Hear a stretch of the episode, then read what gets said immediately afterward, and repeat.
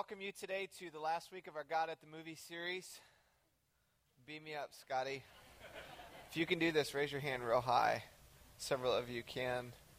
Hey, we're going to talk today about this incredible movie called Into the Darkness. And over the last few weeks, we've been looking at key themes from big blockbusters of the summer, and then looking to apply those themes to our personal lives, along with taking some very important passages from the Bible that speak to the same idea or themes or principles. And today, we're going to extract one important component of this movie into the darkness, and you even saw this in the video. And it centers around Captain Kirk and a lot of his other comrades with the idea of leadership or influence, and ultimately the power of our decisions and how our decisions influence the people around us. And at the beginning of the movie, Captain Kirk leads his troops into battle, makes some very foolish decisions that could have cost the lives of everybody underneath his leadership. And then throughout the movie, we see both him and the other characters wrestle through the authority or leadership that's been given to them and make choices. And here's the choice the question is will they use the authority that has been given to them for the good of others, or will they use that leadership or that authority for their own good? And the same question is true for you and I today. And oftentimes, the challenge for many of us is that we don't see ourselves as leaders. You know, most of us will never be the president of the United States. Newsflash. Uh, very few of us, although some of us, will ever be CEOs or in charge of large organizations or corporations, but all of us have influence and leadership in the lives of other people around us. And I might venture to say that this is one of the most influential places in all of the world. In fact, what happens in the 50, 60 square miles around us changes the entire planet. And so every one of us has a level of authority and leadership over the lives of people around us. We've been given influence by God.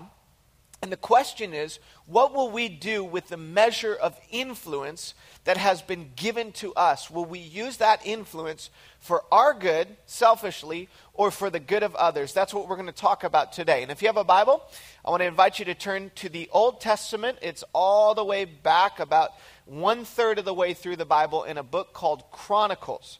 And we're going to look at a story of a guy named David, who was the second king of the nation of Israel. And we're going to zero in on David as he misuses his leadership and authority that God has given to him. Now, we have to understand the context of what's happening in this particular story. King David is the second king of the nation of Israel. And right before King David shows up onto the scene, there's another guy by the name of King Saul. Now, King Saul abuses his authority and actually will lose his leadership or his kingship because of his choices to abuse authority and use it for his own good. And now God takes the kingdom and he gives it to this guy named David. And David, the scripture says, he is a man after God's own heart. At the core of his being and at the core of his leadership is this passion for God.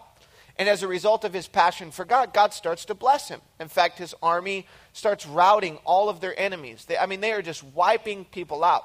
And in the passages leading up to this particular passage from the Bible that we're going to look at, we see David gain momentum with his leadership and especially when it comes to his soldiers. I mean, they are just destroying everybody who had always been destroying the Israelites.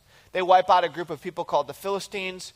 And then there's this one story right before the story we're looking at today where David routs his enemies and he gets a 75 pound gold crown and puts it on his hand, head. And the scripture says that it's the springtime, it's the time when all of the other kings go out to war, and David decides to stay at home. He's starting to get a little bit of a cush lifestyle. He's starting to think like he's the man. I've got this 75 pound gold crown on my head. Nobody can stop me. I can destroy all of my enemies. I'm in charge. I'm the man. I'm the king. And we watch this interaction between David and one of his key confidants, and David and God, and David a, with a prophet from the Lord, where David starts to get a little bit too good for his own good and for the good of the people. And watch what happens in 1 Chronicles chapter 21. The passage says in verse number 1 Satan rose up against Israel and incited David to take a census of Israel. Now, it's interesting, the other passage in Samuel that talks about this says that God rose up or put David in this position to take a census as well. And it's kind of interesting because it seems like, well, one says God does it, one says Satan does it. Which one is true? The answer is they're both true. And the things that the enemy, Satan, wants to use to destroy us, God wants to use to develop us. And now, in this particular passage, we see the enemy, Satan's intent, the real enemy, to destroy Israel and to destroy David. And the scripture says he rose him up to take a census. Now, a census is not inherently bad. We did a census in 2010 in the United States, and that census helps us gather important information. It's not bad for a king to know what's going on in his nation, but in this particular instance, it's the motivation behind the census that's the problem. It's that David has been defeating all of his enemies, and his desire is to count his troops out of pride and arrogance. His motivation is not pure. It's not to bless the people under his leadership. It's so that he can know how powerful and how strong he's become. So Satan rose, rises up against him to take a census of the land. Verse number two, it says So David said to Joab, Go and count the commanders of the troops. Count the Israelites from Beersheba to Dan, which is north to south. It's the entire nation. And then report back to me so that I might know how many there are. Now, guys, this, this is not like just hopping online and looking at Facebook and seeing how many followers you have. It's not like looking at tweet, Twitter, you, you know, playing with your Twitter and seeing how many people follow you. I mean, this is like this is counting every single every single soldier in the entire nation. They don't have vehicles. I mean, they're going to have to walk by foot or hop on horses and count every single soldier in the entire nation. This is a tall order that David is telling Joab. And now David, he's at this place where he's just flippantly making decisions. He's just like, go count the guys. Sign online. No, no, David, it's not sign. Uh, we got to count every single person to know how many soldiers. So he sends them out. And then watch in verse number three, it says, But Joab replied, May the Lord multiply his troops a hundred times over. Joab works wisely in this situation. He expresses his loyalty to David. He says, I will I'll follow you. I'll follow your leadership. My Lord, my king, they're not all are they not all the Lord's subjects? Why does the Lord want us to do this, why should I bring all this guilt on Israel? He knows that David's heart is not pure. He knows that this is going to result in judgment from God because David is literally telling Joab to do something that is displeasing to the Lord. And the scripture says that Joab starts to kind of converse with David. In fact, it's interesting that for all of us who have influence, God will place people in our lives before we're about to do something stupid. It's like before you signed on that dotted line for that car loan, your spouse told you, honey, I, I, don't, I don't think you need this car. This is not a wise decision. Before we do things that are dumb, oftentimes God will put people in our lives that will speak into the decisions that we make, and then we have to make a choice what we're going to do with that.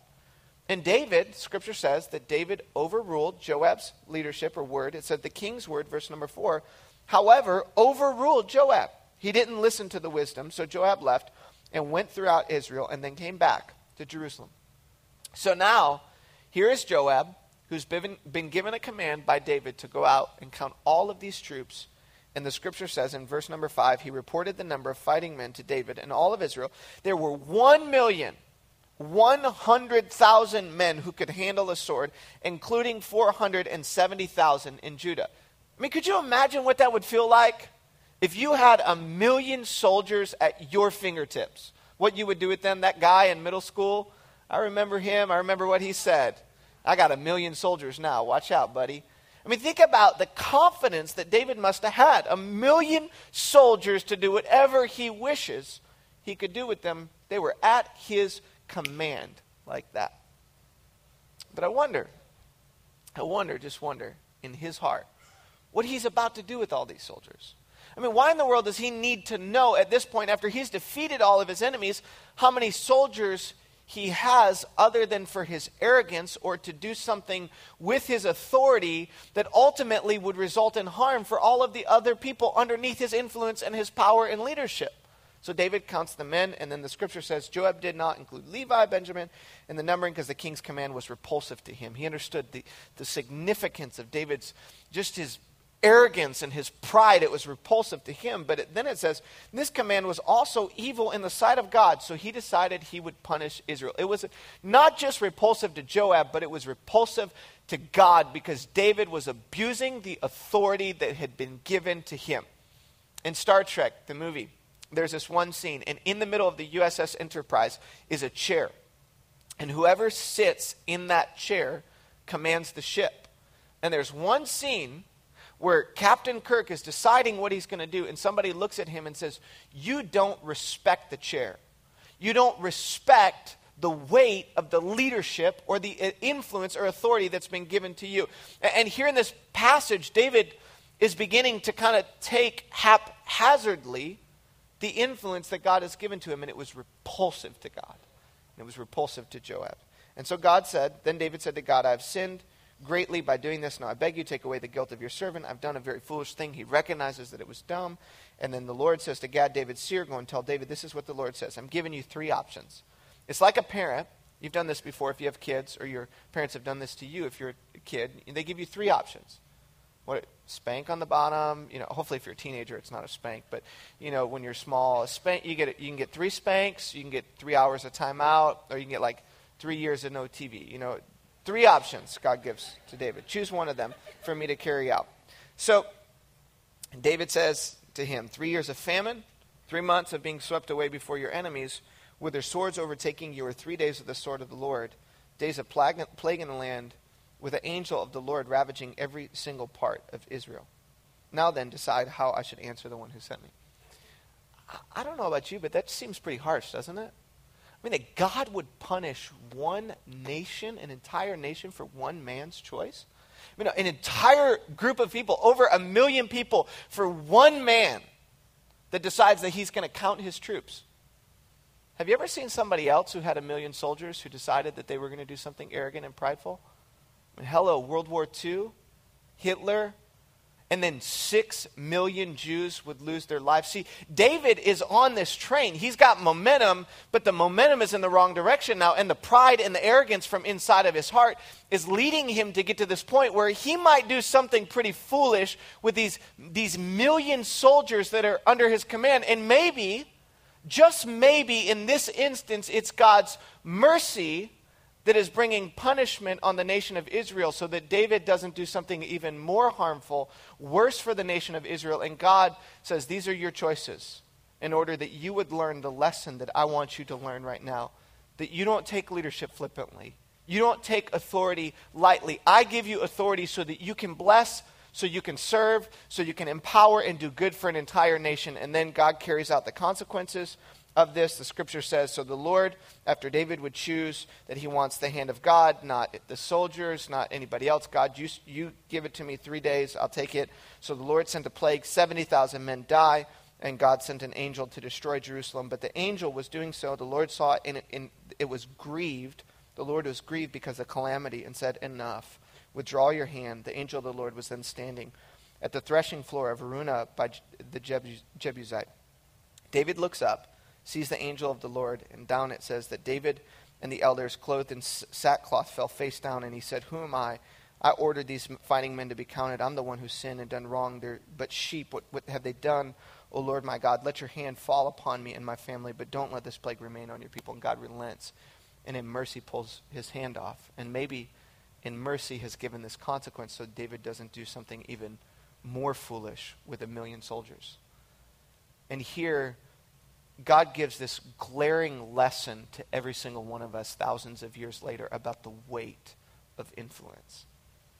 And the question then becomes with every single one of us, God gives a level of influence. And the question is, what will you do? What will you do with the authority, the influence, and leadership that God has given to you. That's what I want to I want to focus in on. And I want you to think about your life from a different angle. See, many times we think of our lives, we're a follower, everybody else is a leader. No, no, God has given you authority. He's given you leadership. And the first point, if you're taking notes, I want to ask you to write this down is every single life has a wake that follows it. Every life has a wake that follows it. In, in fact, some of you guys probably have been wakeboarding before. Now, this is a bad excuse for a, for a speedboat, but this is a pretty cool boat up here. And if you get behind any boat, there's a wake that follows that boat. And you could be in a, in a lake or ocean, and it could be calm seas, but there can be a wake that follows behind that boat. And a life is like this that every time you enter into a room and you leave that room, there's a wake that follows. And there are consequences of your choices. There are consequences of our words, our thoughts, our interactions with people. There is a wake that follows our lives. I was at a funeral a couple weeks ago, and there was a man who had passed away, and his family was standing up, and most of the things that they were saying about him were not good. One of his sons stood up and he said, I just wanted my dad my entire life to tell me that he loved me and that he was proud of me. That was the wake that that man left on his son. See, every single life has a wake that follows it. And the question is, what's the wake currently that's following your life? Like if you were to die today and we were have a funeral and people were going to start standing up and talk about you, what would they say? What would be the things that they would say about your life and the influence that you had upon them? There is a wake that follows your life. And here's the second point the more people you get in your boat, the bigger that wake becomes. The more people that are in your boat, the bigger the wake becomes. Some of you have been wakeboarding before. I erroneously said last week because I'm you know, misinformed about wakeboarding, and I, have tried it like ten times, and I just cannot get up out of the water. Man, my forearms they get ripped. It's, it just doesn't work for me. I said last service that they go about sixty miles an hour. I was wrong. It's like twenty miles an hour that they go. I just don't get the idea of getting pulled by a rope behind a boat like that. But the more people you get in a boat, the bigger the wake becomes. Stacy and I went on a cruise for our ten year anniversary and behind this big cruise ship was this massive wake. I mean, it was probably five to seven feet tall because the ship was so big. The more authority, the more influence that God gives to you, the more weight you carry. In fact, there's this proverb. It says that the king's anger is like the roar of a lion, and his favor is like the dew on the grass. What that's saying is that the more authority that God gives to you, the bigger and the weightier your words become. And sometimes as a pastor, I forget this. You know, there was a time a, a few weeks ago, I was up here working on my message on a Saturday morning, and there was this crew, and they were going out on Saturday to serve and do landscaping at some, some place, and they asked me if I wanted to go landscape, and I said, You want to preach tomorrow? And then I walked away and I was like, that was stupid. Why in the world did I say that to people? I mean, I just devalued what they were doing. And the, the more leadership you have, and that's why, like, most of the time I try, if there's some correction that needs to happen with something, the way we're doing things around here, I like try to work through our staff because if I go and just talk to volunteers, I'm like, change this, and then they're like in counseling for the next week. I mean, it's, it's really bad. But the more leadership you have, the bigger your wake becomes, the more people in your boat. And you and I have to be aware of this. It's not just flippant decisions. It's not just, should I stay after work for an extra hour? No, you have a family now. It's not just, should I hang out at the bar when I'm away on business? No, you're married. You made a covenant relationship with that woman. It's not just you make a decision and you do whatever the heck you feel like doing. Your boat has some people in it and based upon the size of your boat and the people that are in your boat, you make wakes or waves that follow your life. The more people you have in your boat, the bigger your wake becomes. And then lastly, but certainly not least in relationship to your wake, your wake is determined by how you handle relationships and responsibilities. And this comes from Henry Cloud's book called Integrity. And he says that all of our lives following behind our life is this wake, and it's defined by our relationships and our responsibilities. And if you want to know if your life is bearing fruit, if your life is building people up or destroying people, look at your relationships and how you handle responsibilities. That's how your wake is defined. It simply is boiled down to those two categories. And the question I want to ask you is what's your wake? What is the wake that is currently following your life? And I want us to do some business together today. I want us to think about our lives through an angle of six questions that I want to give to you, six categories for you to evaluate and then to make some mid course corrections or some 180 degree turns around these categories to ask the question what kind of wake am I bringing with my life? So if you have a pen and some notes, let's walk through these six categories. And the first one is this your words. What kind of words are you bringing to your relationships and your responsibilities? Proverbs 19:21 says that the tongue has the power of life and death. And you with the same tongue can speak life to the people around you or you can speak death to the people around you. If you were to go over the last week and just just get like if we could just get all your words and put them up on screen over the last week, what we see on screen. Most of us would say, I'd rather keep that somewhere other than the screen in front of everybody at South Bay Church. What are your words bringing? When you come into a situation, do you bring life? How about gossip? Some of you guys at school, you know, there's that girl, and she, you know, she wears that short mini skirt, and she, she's got, you know, that boyfriend that's a jock, and they're losers, and you don't like them, and really it's just because you're jealous. So now you're just going to gossip, but you're not just going to gossip to your girlfriend. You're going to gossip on Facebook, right?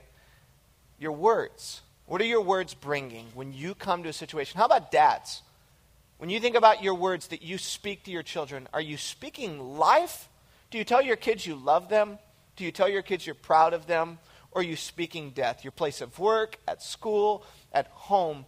What's happening with your words? How are you infusing relationships and responsibility? And part of the transformation with the wake is us realizing the weight of our words.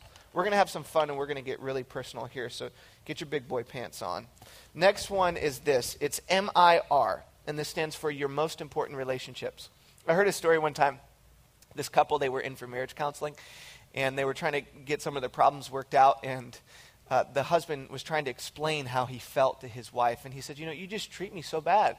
In fact, you treat everybody else better than you treat me. I just want you to treat me as good as you treat our neighbors. That's all I'm asking of you. If you'll just treat me that good, I think we could probably work this thing out. And oftentimes we get this mixed up, don't we?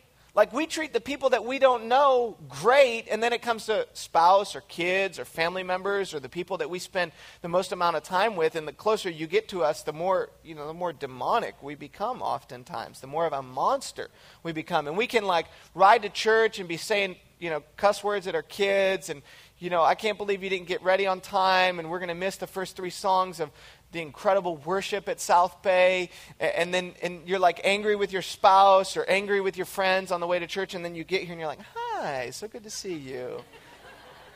see, oftentimes our most important relationships go neglected. Here's what I want from my life. I want the people who know me the best to respect me the most. I mean, think about it like this: Who's it worse for me to tick off, you or my wife Stacy? It's worse for me to tick her off. I climb into bed with her at night.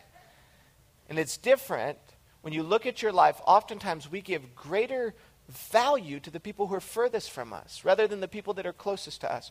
What do the people that are closest to you think about their value in your eyes? What are you doing currently to invest in your most important relationships? Maybe you need to redefine what your most important relationships are. Sometimes it's good to force rank your relationships. It's good to say, hey, God's the most important, Second, if you're married, it's your spouse. After that, your kids, and then you go on down. And if I got to disappoint somebody, it's not going to be my wife and my kids.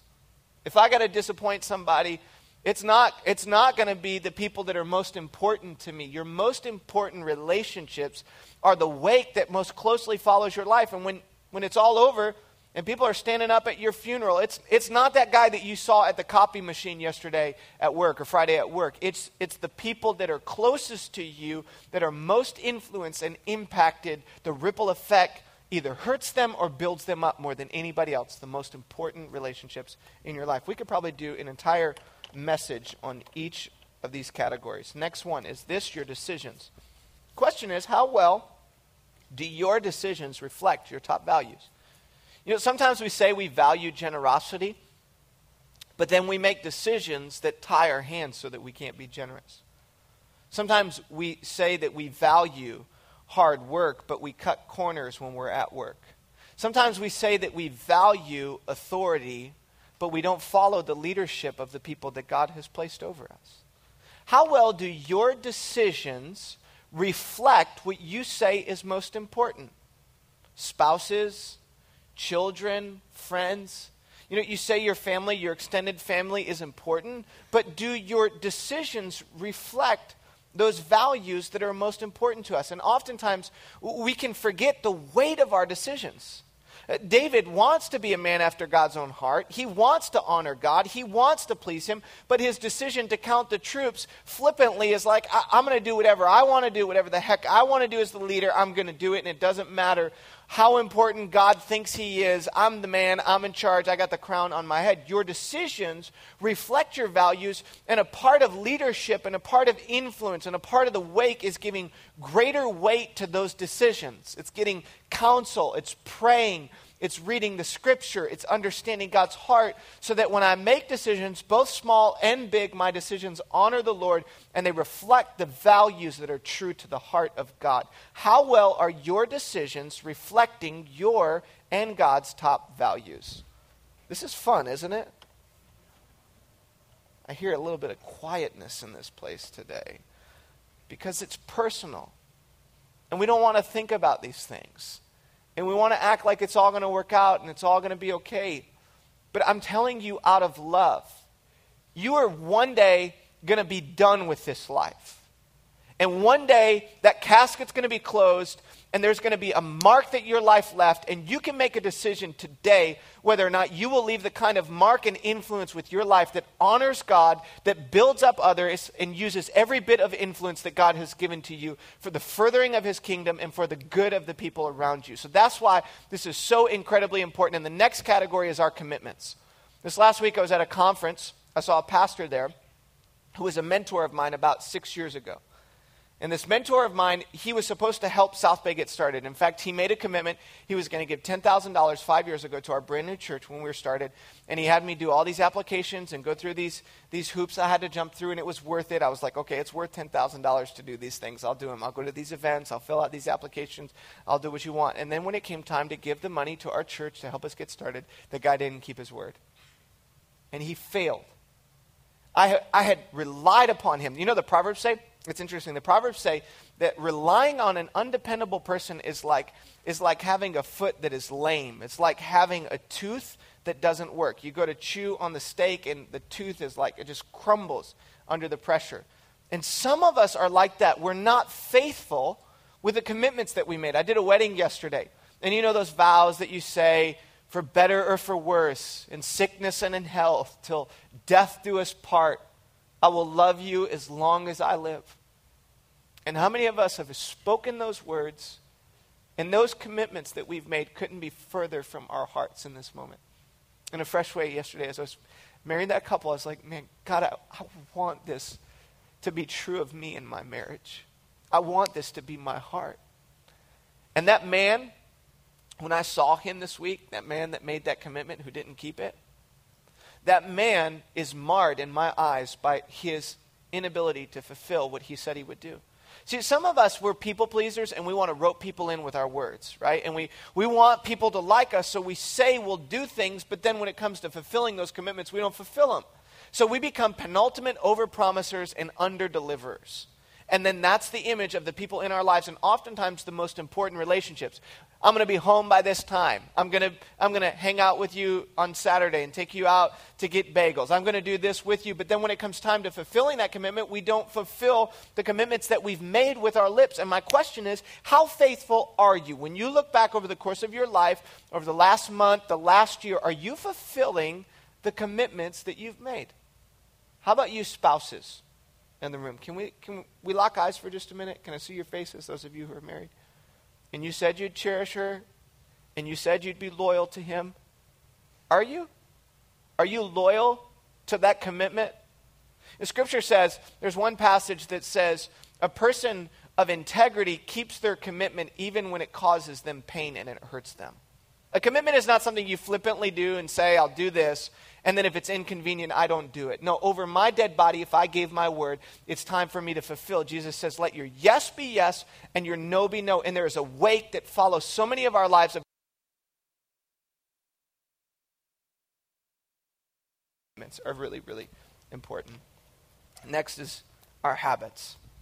And this one we could spend a lot of time. But here's a question What do your habits say you value? Will you spend your money? The way you spend your time? Maybe some of those addictions that we'd like to say that are not there. Maybe it's an alcohol addiction and it started off and it was just a couple nights a week and you were trying to relax and you were stressed out and there's nothing wrong with that, but now it's become an addiction and that thing controls your life. Or maybe it's a sex addiction and that habit says that you value things other than what you really want to be expressed through your life. And my question is how well do our habits reflect what we say is most important? Our time, our energy, our passion that we invest in thing, things, how well do your habits express the top values in your life? And then lastly, and certainly not least, I'm going to spread these out so that you guys can see them also clearly just to maximize the conviction that we're all feeling right now. So we feel extra levels of weight around this. Can't see this one here. You can just make believe that you can. And then lastly, but certainly not least, is passion. And can I speak to those of you who follow Jesus and you say that your life is His? I think there's this tendency, and for me, I've experienced it, where we start off, and we have a lot of people who are new to faith at South Bay, and we start off and we're passionate and we're so full on committed to Him. But if we're really honest with ourselves over the, over the course of our lives, that passion can begin to wane. And one of the temptations for me is to become a full time pastor, but a part time follower of Jesus. And recently, God has just been putting weight on my heart. The greatest wake that you will leave in the lives of those around you is a passion and a love for God that consumes every fiber of your being. That you would love Him more than you love anything else. Listen to this, write this down. The greatest gift that you could ever give to the world is your intimacy with God.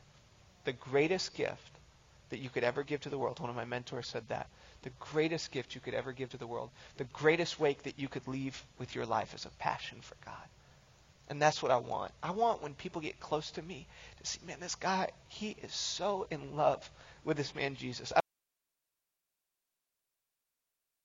with this man Jesus. I understand it. It makes sense. Doesn't make sense. He's a little weird sometimes, but man, there is no questioning that at the center of his life is a love for God. I want my kids to not have to leap over my life to love God. I want my little boys every day to see a dad that's sitting on the couch with the Word of God open, with his heart molded and shaped by God. And that's where real influence happens in a way that honors God, is when at the core of our life is this passion for God. And I just want to ask you, how's that passion? I mean, are, are you just doing things out of routine? You're just going to church, you're just tithing, you're going to a life, you're just doing it out of routine and the love for God. It's become religion for you instead of relationship with you. There's a passage in Revelation where Jesus is speaking to the church and he says, You lost that first love. Have you lost your first love? Some of you today, that's what God want, wanted you to hear, that you are here to get that first love back. You are here today in church to reorient your life so that God would become the focal point of your life. And then out of that would become this incredible influence that would go into your every relationship, every responsibility. And when you get to the end, when we look back at our lives, the thing that will matter the most is if that was the mark of your life, there will be this ripple effect. And when people cry at your funeral, they won't be crying out of the brokenness that you've caused for their life. They'll be missing you and they will be crying tears of joy knowing that your life was influential in the lives of literally hundreds, if not thousands of people. That if you and I will harness and we will realize the authority and the leadership and the influence that God has given to our lives, we can become a force for good. And the scripture says in 2 Chronicles 16:9 that the eyes of God range throughout the entire earth that God is looking for people whose hearts are fully committed to Him, that He can come alongside of them and strengthen them in order to fulfill the purpose that He has for their lives.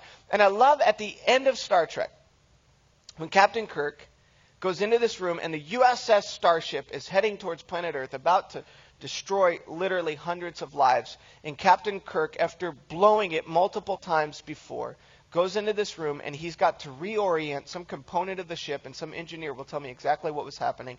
I just know that he was in there, and if he didn't do the thing he was about to do, the entire ship would explode and people would die. And he dies and lays down his life so that everybody under his command can be saved and can go away from this harmful situation with life. And many of us have this question of why would God choose to punish an entire nation of people because of one man's choice? But the beauty and the central theme of all of the Bible is not just that God would punish one group of people or an entire nation because of one man's choice, but it's that when Jesus would come, God would choose to punish one man for the sin and the choices of every man, woman, child, rich, poor, young, and old, every nation, tribe, and tongue, that God would lay the sins of every person on one man. And the greatest man who ever lived, God Himself, would give of His life and sacrifice so that you and I could experience life and ultimately displaying what it means to really use influence and leadership for the good of others. The ultimate example of laying down one's life so that people can experience hope and relationship with God.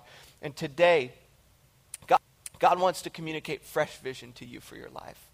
God wants to communicate to you you can't earn salvation. You can't earn relationship with Him. It's not religion. It's not trying harder. These questions aren't to make you feel guilty and bad about yourself. And these questions definitely aren't so you can make somebody else feel guilty and bad about themselves. And hey, did you see what He said about commitments and habits and all those things? You're not doing those. No, this is an honest assessment of your life to say it's going to be over one day.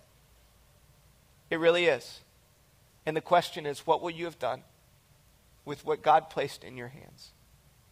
And it all begins with a relationship with God. And if you've ever, never opened up your heart to Him, you can do that today and just say, God, I want to follow you. I believe, Jesus, that you died on a cross and you rose from the dead. And as you place your faith in Him and you choose to follow Him, relationship between you and God can begin. Not on religion, but on faith and God's grace given to you.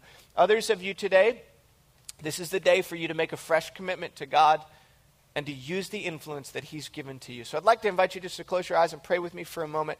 And I want you today to think about these questions that we've dis- discussed and to use this week as an opportunity to go back and to evalu- evaluate your life and the relationships and responsibilities God has given to you to maximize the influence for the good of others by going through these questions, maybe grabbing a journal and writing down your answers Monday, Tuesday of this week to say, God, in a fresh way, I want to use my influence to benefit and bless others. God, thank you today.